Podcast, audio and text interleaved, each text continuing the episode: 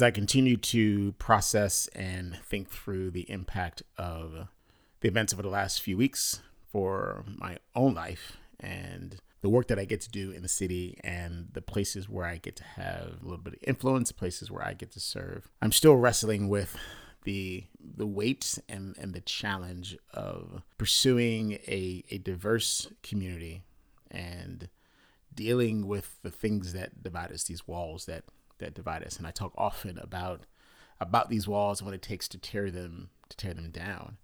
A big part of that journey for me has been in faith community. Uh, I've been in church for most of my life. I was one of those kids that, you know, grew up going to church. My mother took me to to the Greater Mount Moriah Baptist Church in Linden every Sunday. Every Sunday I was in church, and I was uh, I was the kid that was in Bible study, and I did the Easter productions, and I was in the youth choir, and I was an usher. I did all the church things. I tried to mimic Pastor Frazier and his hooping and and growling on on on at the on stage at the podium. I was I was fully immersed in church culture, and I think I, I think I really enjoyed it. I think I enjoyed being there each Sunday. Something no, that's not true. Some days I, I didn't want to go. Um, that's not true. Some days I didn't, really want to go. It wasn't really until college, until I got to NC State, that my faith really got secured, and I really understood at a deeper level what it meant for me to to believe in God and what it meant for me to pursue relationship with him through Christ and, and how that would shape my life and how it would impact my decisions, my values. And along the way, I, I had moments of, of clarity. And, and one of the biggest moments of clarity was when I started working in, in missions and realizing the context of this gospel past what I experienced in North Carolina and looking at the context of the gospel through the lens of mission, through the lens of justice, changed everything for me. And I realized that these institutions that we had created, these churches that we had created, were full of people who had bias and, and, and racism and and brokenness in us. And so we created these institutions with those walls and with those lines which is why our our churches look the way that they do. They're full of people who are like each other, and it's rare that you find a place where we mix in together. And you can call that style. You can say that. You know, this person likes this kind of music. They like this kind of preaching. You can call it style, but there's something deeper. There's something deeper in us that makes it hard for faith communities to come together and to realize the brokenness that exists in us, and that just like the other institutions that are out there, those other groupings of people that are out there, we got the same problems out of church. We're run by people who have their biases. We're, we're led by people who don't value people the same way. And because of that, we have to realize that is wrong and we have to repent and do something different. And I've been fortunate that I've been able to help lead in that and serve in that and, and try to push forward a little bit. But this pushing is, man, that's hard. It's hard. And I think, um, especially now when you have such a horrible demonstration of hate, such a clear representation of what's wrong with us, with our society, it's important for people of faith to realize the brokenness in themselves and not be so quick to say, hey, that's you guys, you guys are wrong, we shouldn't do that hey, we good, let's keep moving. It's an opportunity for us to look at ourselves and look at how we live in our own lives, in our own house, as well as what we do in our churches. Last week, there was, um, I was on Facebook, and a good friend had shared a post from the Metro Richmond pastors and ministry leaders, and it's a statement of unity that was put out. And then on Monday, August 21st, they're going to have a press conference over at the Maggie Walker statue, just kind of showing the unity of the people of faith uh, and the leaders of faith here in the city of Richmond. And as I as I scan through it now, this is signed by a lot of people, which is good to see. Uh, I have signed it. Uh, my pastor has signed it, and I see a lot of friends and colleagues on this list, and that's that's really good to see. Uh, the structure of the statement is an affirmation of our faith and what we believe and a rejection of this ideology of white supremacy, uh, a repentance for how the church has been complicit in the sins of racism and a resolution to preach, teach, and advocate against the sins of racism. I like it. I like that it was put together. I like that uh, men and women have affirmed it and said, yes, I agree. I will add my name to the list of people who are joining in with this statement of unity. It's a good first step. It's a good it's a good step in the right direction. And I think what comes after that first step, I see that's where the work comes in. It's easy to go to a website and type in your name and hit enter. That's that's easy. Anybody can can do that. See, it's different when you have to sit and pray and listen and be open to the brokenness in you, to the bias that's in you. When you start to really dig in and realize that you yourself have racism in you, that you value people differently. That's the first step. You have to recognize what's in you, and you have to be open through your own meditation to rec- to to receive that kind of rebuke.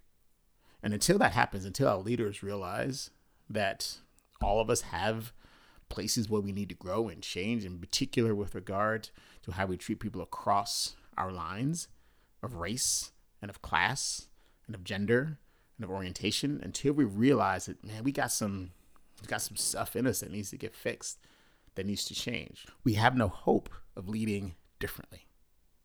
So leaders, it starts with us. Like we have to model for the people we talk to when we are standing up and leading worship for people, when we're standing up and we're preaching to people, when we're serving them and, and other conversations, man, we this is where we lead by example and we show people this is what it means to pursue true reconciliation.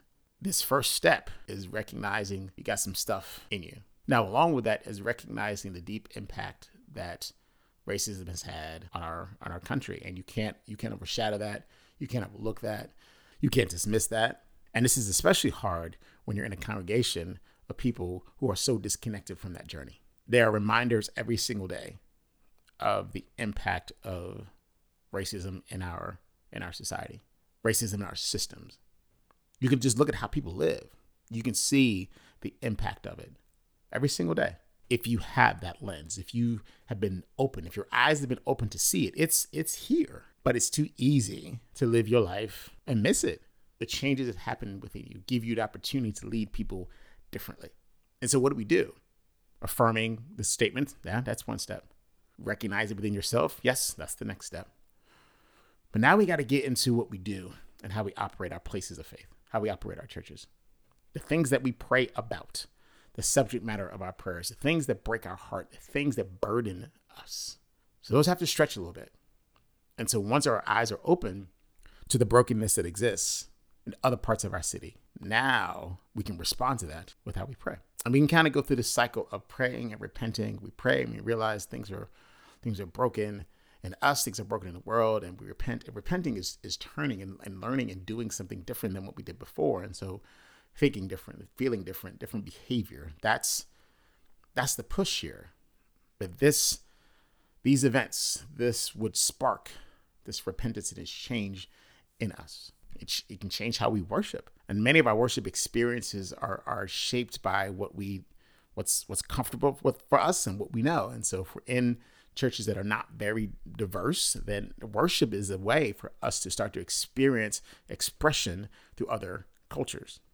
I know for me, when I was leading worship and really teaching and shaping communities of faith, worship was was a key thing for me to to use to model for people what it meant to understand someone else's experience. And so the music and the, and the liturgy and the emotion and the sound from other cultures, from other expressions of faith can be really helpful to help people enter in and to experience the themes within the music, um, the emotion behind the music.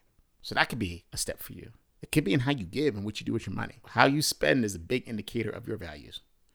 And so if we spend money on mission, if we spend money on actions that help support people who are marginalized, support people who are victims of hate and racism, support people who are on the who are on the wrong side, the losing side, the struggling side of these systems that may serve you very well, the opposite side of your privilege. So we're always talking about ways to give back and to do. And we have our service days and all these different things that we do out there. Look at the places you're serving. Look at the people you are serving. Take advantage of the opportunity to reach out and build connection with people in different parts across these lines. The only way that these these lines, these dividing walls, the only way they get broken down is if we start tearing them down. For faith community, in particular for for the Christian faith, we talked about the fact that that that Jesus is the connection between us, and that's true. But we put dividers in between. We build up walls. Not Christ doesn't do that. We do that. So we have to be the ones to tear them down. Bust them open, go through them, and don't build them back up. I think for many people, this act in Charlottesville was really clear, a clear demonstration of hate. I think back to when we were having this discussion and it was white cops killing black men, black boys, black women. That was harder. That one wasn't as clear for people. They're both wrong. And our response should be the same. We should still have the same, same broken heart. We should grieve the same because neither of those represent the kind of kingdom that we're called to pursue. Neither of them do. And so if if you don't recognize that, that that is injustice, then you need to pray that God will change your heart. If you don't preach that in your church and call people to a higher standard, if you don't teach people and leave them and study the gospel with the lens of justice, then we don't have a shot. So, leaders, it's on us. It's on us to model, it's on us to teach and lead. And when this is not the talking point, when this is not what's leading in the news, when the rallies are done and the marches are done and the vigils are done, we still got to keep talking about this. This is a long journey. This is not something you get quickly. You got to continually pursue this, Con- continually pursue justice, continually pursue reconciliation. It takes a long time. We can't grow weary, can't grow faint in our well doing. We got to keep pushing. And we do that so that the kingdom here would would come. So that our city would better reflect a place of hope and of justice, and that people's lives would be better. My hope for you is that you will give in to the truth, that you will let it pierce your heart and pierce your soul, and that it would change you. That you will love better, love more, love others, you will love God well, love others well, in particular, loving others across the lines, across the walls that divide you from others. And for all of us, I pray that we would take advantage of this opportunity, particularly for people of faith, and build a better community, build a better place, open to all, serving all. So we make our, our RVA, our Richmond, a better place for everyone. My name is Todd B. Waldo, and this is 40 Lessons. Thanks for listening. Talk to you next time.